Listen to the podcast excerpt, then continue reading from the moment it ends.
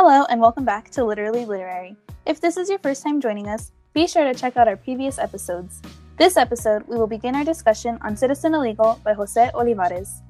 Last episode, we continued our discussion on Erika Sanchez's novel, I Am Not Your Perfect Mexican Daughter. This episode, we're joined by Jose Olivarez himself to discuss his debut collection, Citizen Illegal. Hey, Jose. Hey, what's going on? Hello. How's it going? Good. Can you hear me? Yeah, we Yeah. can hear you perfectly. Excellent. Uh, we really appreciate you know this, this opportunity. Um, first, I you know um, before we get into um, the specifics, um, just wanted to check in, see how you all you you were doing. Um, I'm doing okay. Uh, you know, kind of scared for a lot of my family and just a lot of people. Um, but so far, uh, you know, I've been pretty. I haven't felt any symptoms, so I'm just trying to stay safe and trying to do what I can to help people. It's really good to hear. You know, same here. Um, you know, I'm glad we're still able to connect, and uh, of course, you know, um, we were all very bummed that your visit wasn't able to work out. Uh, but hopefully, you know, we can schedule something for the fall, and once if hopefully things are better by then, you know. Yeah, I'm bummed that I won't get to visit El Paso in the spring. Um, I haven't visited, so I was looking forward. Um, Um, Yeah, yeah, and and you know, you you, you do reference El Paso, you know, in, in ice raids, you know, in one of your poems. Um, yeah. And um, Vanessa and Richie. Uh, well, you, you know Vanessa, I don't, uh, but I don't, I don't know if you met Richie, but they were both at AWP, um, and, and you know they can kind of tell you. Uh, but they, I think they went to your uh, reading. at the Ocho. At the Ocho, okay, cool. Yeah, I, I, uh, I left that one a little bit early, um, but thank you for coming. I, I think I got a chance to talk to Vanessa. Richie, did we get a chance to talk? No, no, it didn't. It didn't happen this time around. But it was cool to, to catch you perform uh, at at the bar. Thank you, thank you for for coming to that. Um, I Mhm. remember talking to Vanessa for sure. Cool.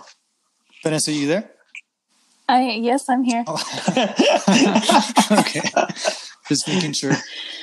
Um, cool, cool. Well, you know, uh, I um, I hope you don't mind if we get straight to it because you know we don't want to take up too much of your time. Um, well, you know, um, Vanessa had most of the questions. Uh, I wanted to give her more voice, and um, one of her questions actually ties into the book that we just finished talking about, which was uh, Erika Sanchez's um, I'm Not Your Perfect Mexican Daughter.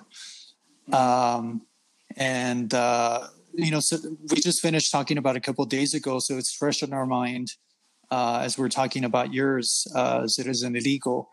Um, uh, and so I'll let her, you know, uh, ask her what, what, you know, what the question was, but it's something related to uh, upbringing and, and how uh, that has impacted your work. Okay, for sure. Um, so I wanted to ask you. Well, last month we were talking about this whole idea of like what it means to be the perfect Mexican son or daughter, and um, you also had a, a poem titled "I Tried to Be a Good Mexican Son." And I also Hmm. think that this idea, as well as the feeling of home and being who you are, is just in two separate places, and it's two completely different cultures. Um, do you think that the merging of both of these worlds takes away from the possibility of being able to live up to these expectations of being a perfect or good Mexican son or daughter? Um, do you mean the merging of the two worlds, as in uh, growing up in the United States, but kind of merging Mexican culture, American culture? Um, is that what you mean? Yes. Yeah. Um, I don't know if it's that specific movement. I, you know, I think part of it is, on one hand, you know, I I remember growing up, my parents always telling me, about Sacrificio and about the sacrificio that they made in coming to the United States and how it was for me and my brothers to have a good education so we wouldn't have to work the way that they worked, right? Um, so there's there's that part of it. And then I think on the other hand, going to school and seeing that you know this this life that my parents envisioned right? This this fairy tale life that for them it's like if you go to school then things get easier right? And not only do things get easier but the questions get easier. And being a lawyer is like one way. I just think like seeing the other side of that right? Like seeing what it's actually mm-hmm. like in the school and seeing that the questions don't necessarily get easier they just it's different and you have to put up with a whole bunch of nonsense in other ways right so like my my parents are tired sometimes physically because they do manual labor um, and for sure it's hella hard work at the same time i think about like how much bs i had to put up with in my classes from classmates um, you know making little comments or whatever. And it's you know what i mean? Like it, there's mm-hmm. like a for me it was it was like an emotional labor that i had to do. Um and so for me it's just like maybe it does come from this from this like bridging of two worlds. Maybe it's more basic as in like you know parent uh parent child relationships. I don't know but yeah, I don't know. I I can't. I don't know if it's specific to like immigrant children or children of immigrants or if it's broader than that. I do know that like I talked to, you know, kids who are, you know, their parents are Dominican or Puerto Rican in New York or wherever, and they're like that poem also applies to me. So uh, I don't I, I don't have a sense yet if it's specific to children of immigrants or if it's beyond that. Mm. Yeah, I think um, you know you hit the nail on the head on the sacrificio. You know, um, it's definitely something that uh, really resonated with me as well. Uh, same kind of um, you know child of immigrants, uh, and um, um, the um, the divide, you know, between a working class uh, uh, pa- parents, you know, and you uh, or me, uh, you know, um, being writers um, mm-hmm. and uh, teachers, you know. Um, I I think um, along with that, uh, Jose, um, you know, along with the ways that you discuss the different um, struggles of of being Mexican or being Mexican American, um, things like you know gentrification or as you call it gentefication. Um, there's also a lot of uh, musical allusions. Um, you know, starting with your uh, Jay Z epigraph. Um, mm-hmm. And so Vanessa had a question about that for you. Yeah.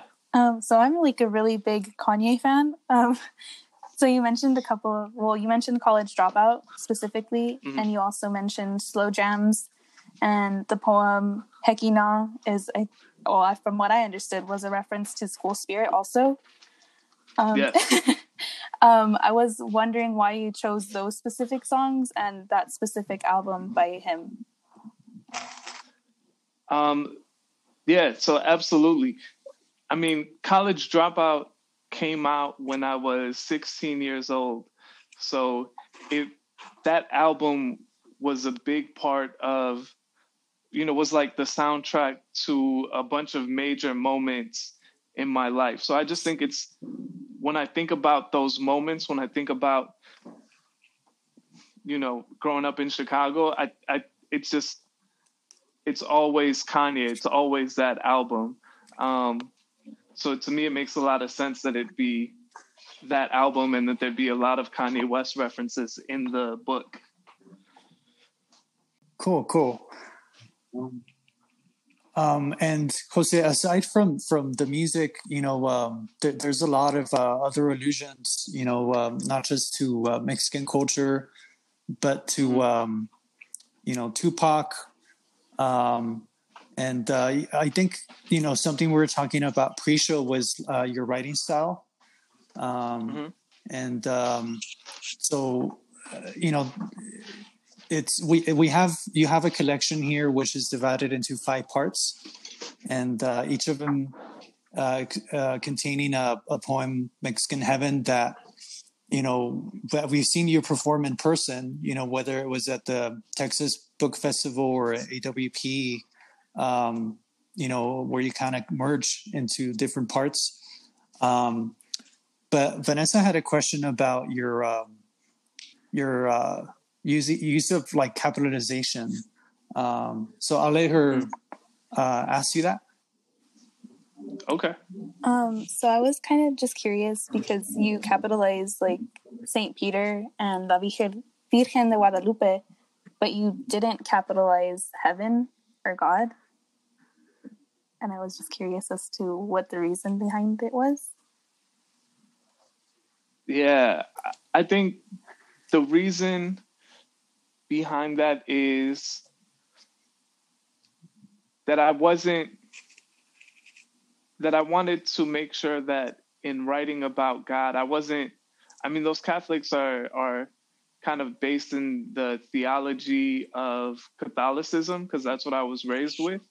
But when I think about God, for me, it's not like a uh, a capital G God because I don't think about there being one God and there's like a correct God and a wrong God. For me, you know, I, I think about God in the lowercase because I think of God as being many and being kind of everywhere.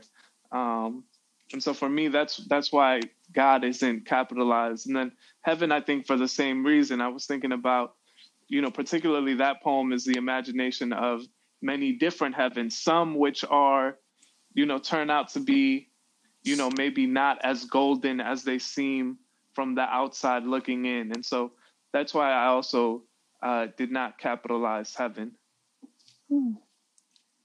That's very interesting, Jose. The the conception that you describe of of a of a God um, uh, figure, and I mean, it sounds pantheistic. You know, the way that you describe it. Um, you know, this this kind of uh, God is everywhere kind of view of looking at it, um, and um, uh, I think uh, you know along along the same lines. Um, all of us were also um, curious about uh, your influences. Uh, me in particular, Yeah. you know, uh, we've you've we as we've talked about before here that you know you have a lot of musical illusions, a lot of uh, religious illusions, cultural illusions, a lot of odes. Um, you have um, as as Vanessa had mentioned, with you know you don't capitalize some words um, and things like that. And you know, I read your acknowledgments, and you have a lot of you know a lot of um, titans in our you know poetas who um, uh, I, I also admire. You know, Nate Marshall, Ada Limon, and and um, you know so many others. Um, and so my question that Richie was also going to follow up with because they're related was just about you know your influences, um, what kind of shapes you, uh, what kind of um, wh- who who you you read you know that really stuck with you that made Citizen Illegal the great work that it is. Um, so that was my question, but Richie was going to follow up on that since it's along the same lines. Yeah. Wait, but was was that like a question to be answered first though? No, no, Yeah. Do you want me to answer first? uh, sure. If you want to answer first, and then Richie can follow up. okay. Cool. I'll, I'll Um, adapt. Yeah. All right. Um, I mean, I have a whole lot of influences. When I was writing Citizen Illegal, in particular, my influences were Ada Limon, Natalie Diaz, um, you know, maybe a little bit of uh, Sandra Cisneros, and in particular the way that like Mango Mm-hmm. Street is written in vignettes. Mm. I think often I, I I think about writing in vignettes, and I think the vignette is powerful, and I think I get that from reading Sandra. Um, and then I also think like the odes come from being in workshops with po- mentor poets in Chicago, um, people like Kevin Coval um, and Idris Goodwin and Krista Franklin that are kind of always assigning Mm. odes. Um, and you know, I think there's like a bunch, a bunch more influences. I think when I was revising the book, I was reading Natalie Scenters-Zapico's first book, uh, "The Verging Cities," Yeah. Um, yeah. which which was a huge influence. Like I Mm. think, like specifically, I can tie the poem "Gentefication" to, to Natalie's book because there's this way that in that book, especially, I mean, her second book is also great, but I hadn't read it at Mhm. that time. There's like this building of an of an imagery and a that is somewhat related, but the leaps are kind of it moves in a sense that is other than logic, right? Like the images kind of lead to one another, even if you know logically they don't make sense in the in the in the form of the poem they Mhm. do.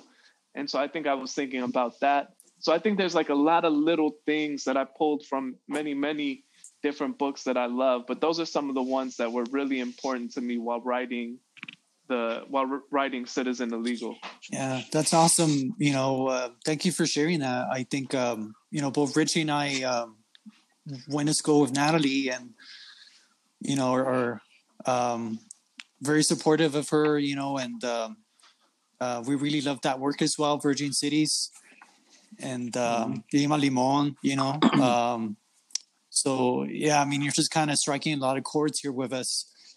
Um, and uh, it makes sense what you what you mentioned. You know, um, I think you know um, the the writing workshops you mentioned. Uh, Richie was talking about a pre-show actually about how odes are something that is um, readily understood to students. You know, and um, something that they find you know a voice in. And I think you know that's kind of goes to the power of poetry. You know that it seems inaccessible to many and to many of our students it is it does seem that way you know but that's why I, i'm all about teaching uh, contemporary poetry like you and you know um, others who they see themselves in you know uh, that's part of the reason why we have this podcast too um, but yeah thank you again Yeah, Yeah. for sure.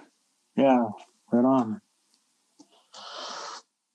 Wow, that was a lot, huh? to to kind of wrangle in, and because because uh, you know I'm I'm thinking of like all the questions leading up to now, you know, and and whenever I talk to a writer, you know, I always like I always like to ask, you know, who were your teachers, you know, as you not just growing up, but as you learn the craft, and and I'm not speaking strictly in a in an academic sense, but you know, you've touched on these, but through pop culture, through music, through through community, through family. Um, and I wonder if there's any any other. I mean, you've touched on on a lot of writers. You've touched on some of the music that that pulled you through. What about like maybe in community? Yeah, I mean, I think a lot about my peers. I mean, when I was so I didn't go to uh, to grad school to get an MFA in poetry. I learned, you know, not just the writing of poetry, but also the kind of process leading through publication through community. So I remember everything from when I was starting to submit poems and when you submit poems, they ask you for a cover letter, and I didn't know how to write that. So, um, you know, it was my friends, it was my peers, people like Nate Marshall, who gave me his template for a cover letter um, so that I could submit poems for publication, right? I didn't know about any of the grant opportunities or any of the residencies or things like that. And again, it was like, it was my peers. It was Hmm. um, poets like Fatimah Asghar and Jamila Woods and Eve Ewing and all these other people um, who went on residencies, who won grant opportunities and who you know you know i learned just by watching them do their work like oh you can apply for the ruth lilly scholarship or whatever so i think um, my peers have been a big part in in kind of teaching me and and i think we kind of teach each other Yeah. um, and then you know i also think about like um, i just think about you know various coworkers that i've had that have either looked out for me or uh, I, you know i remember another big thing for me was like when i was 19 years old and I, I was home in chicago on winter break from college um,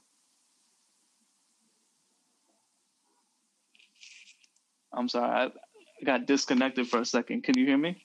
Oh, yeah, you're good. You're good. Um, I was on the edge of my seat waiting for the you know waiting for the rest. well, when I was nineteen, It 19, felt I, like like a three pointer.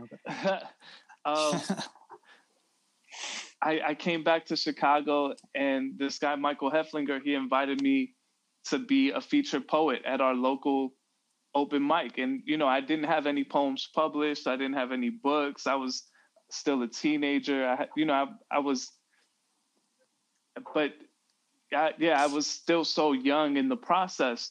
But getting that opportunity meant the world to me, and it made me feel so professional in a sense and it was so encouraging and so i think about all those small moments too right um of people just like believing in me but you know when at a time when you know maybe i didn't really know exactly what i was doing Mm.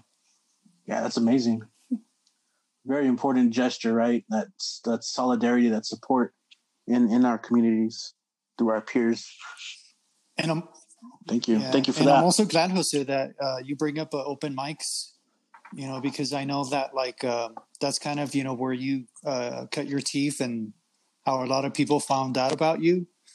Um, you know, and not to uh, kind of um, just to make a local connection. You know, we were hoping to have you at an open mic here because Richie here uh, runs the Barbed Wire Open Mic series, and um, you know, obviously right now we're not doing it, but it's something that we do see a lot of community um, solidarity that Richie was talking about, and um, a way to people just kind of uh, display their work, and eventually, you know, Richie knows of people who ended up, you know, publishing those uh, poems or whatever it is that they performed, you know, uh, subsequent uh, to those first, you know, first moments that you reference. yeah Mhm. and i mean those spaces are so important because they want like they're they're accessible in a way that books feel less accessible sometimes like even if Mhm. you're given a Mm. book that you love you know you don't necessarily get a chance to have a conversation with that author um, but if you go to an open mic and you see a poem by someone you can go talk to them afterwards and ask them you know tell them how much you love the poem and you can ask them if you can share you know what i mean like there's those spaces are interactive a lot more in a way that books aren't readily that interactive necessarily Yeah, absolutely. I agree. I agree.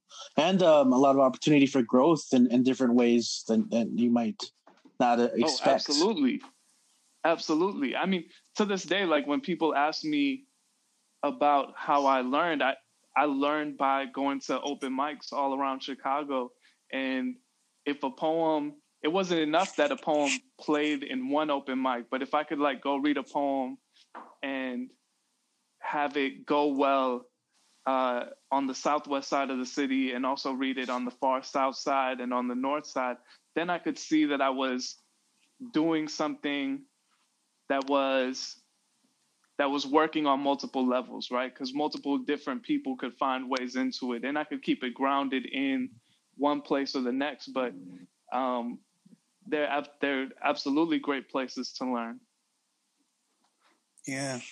Cool. Yeah. Yeah. I'm, I'm glad we were able to talk about that, you know, because right now, you know, um, as I was saying, like, um, you know, we, we, it's something that we all here in the city miss. Um, and uh, me myself, like I kind of realized how I kind of might have taken it for granted. You know, like mm. you finding out all the, these things that we're taking for granted because they're no longer there. You know, and um, but uh, yeah.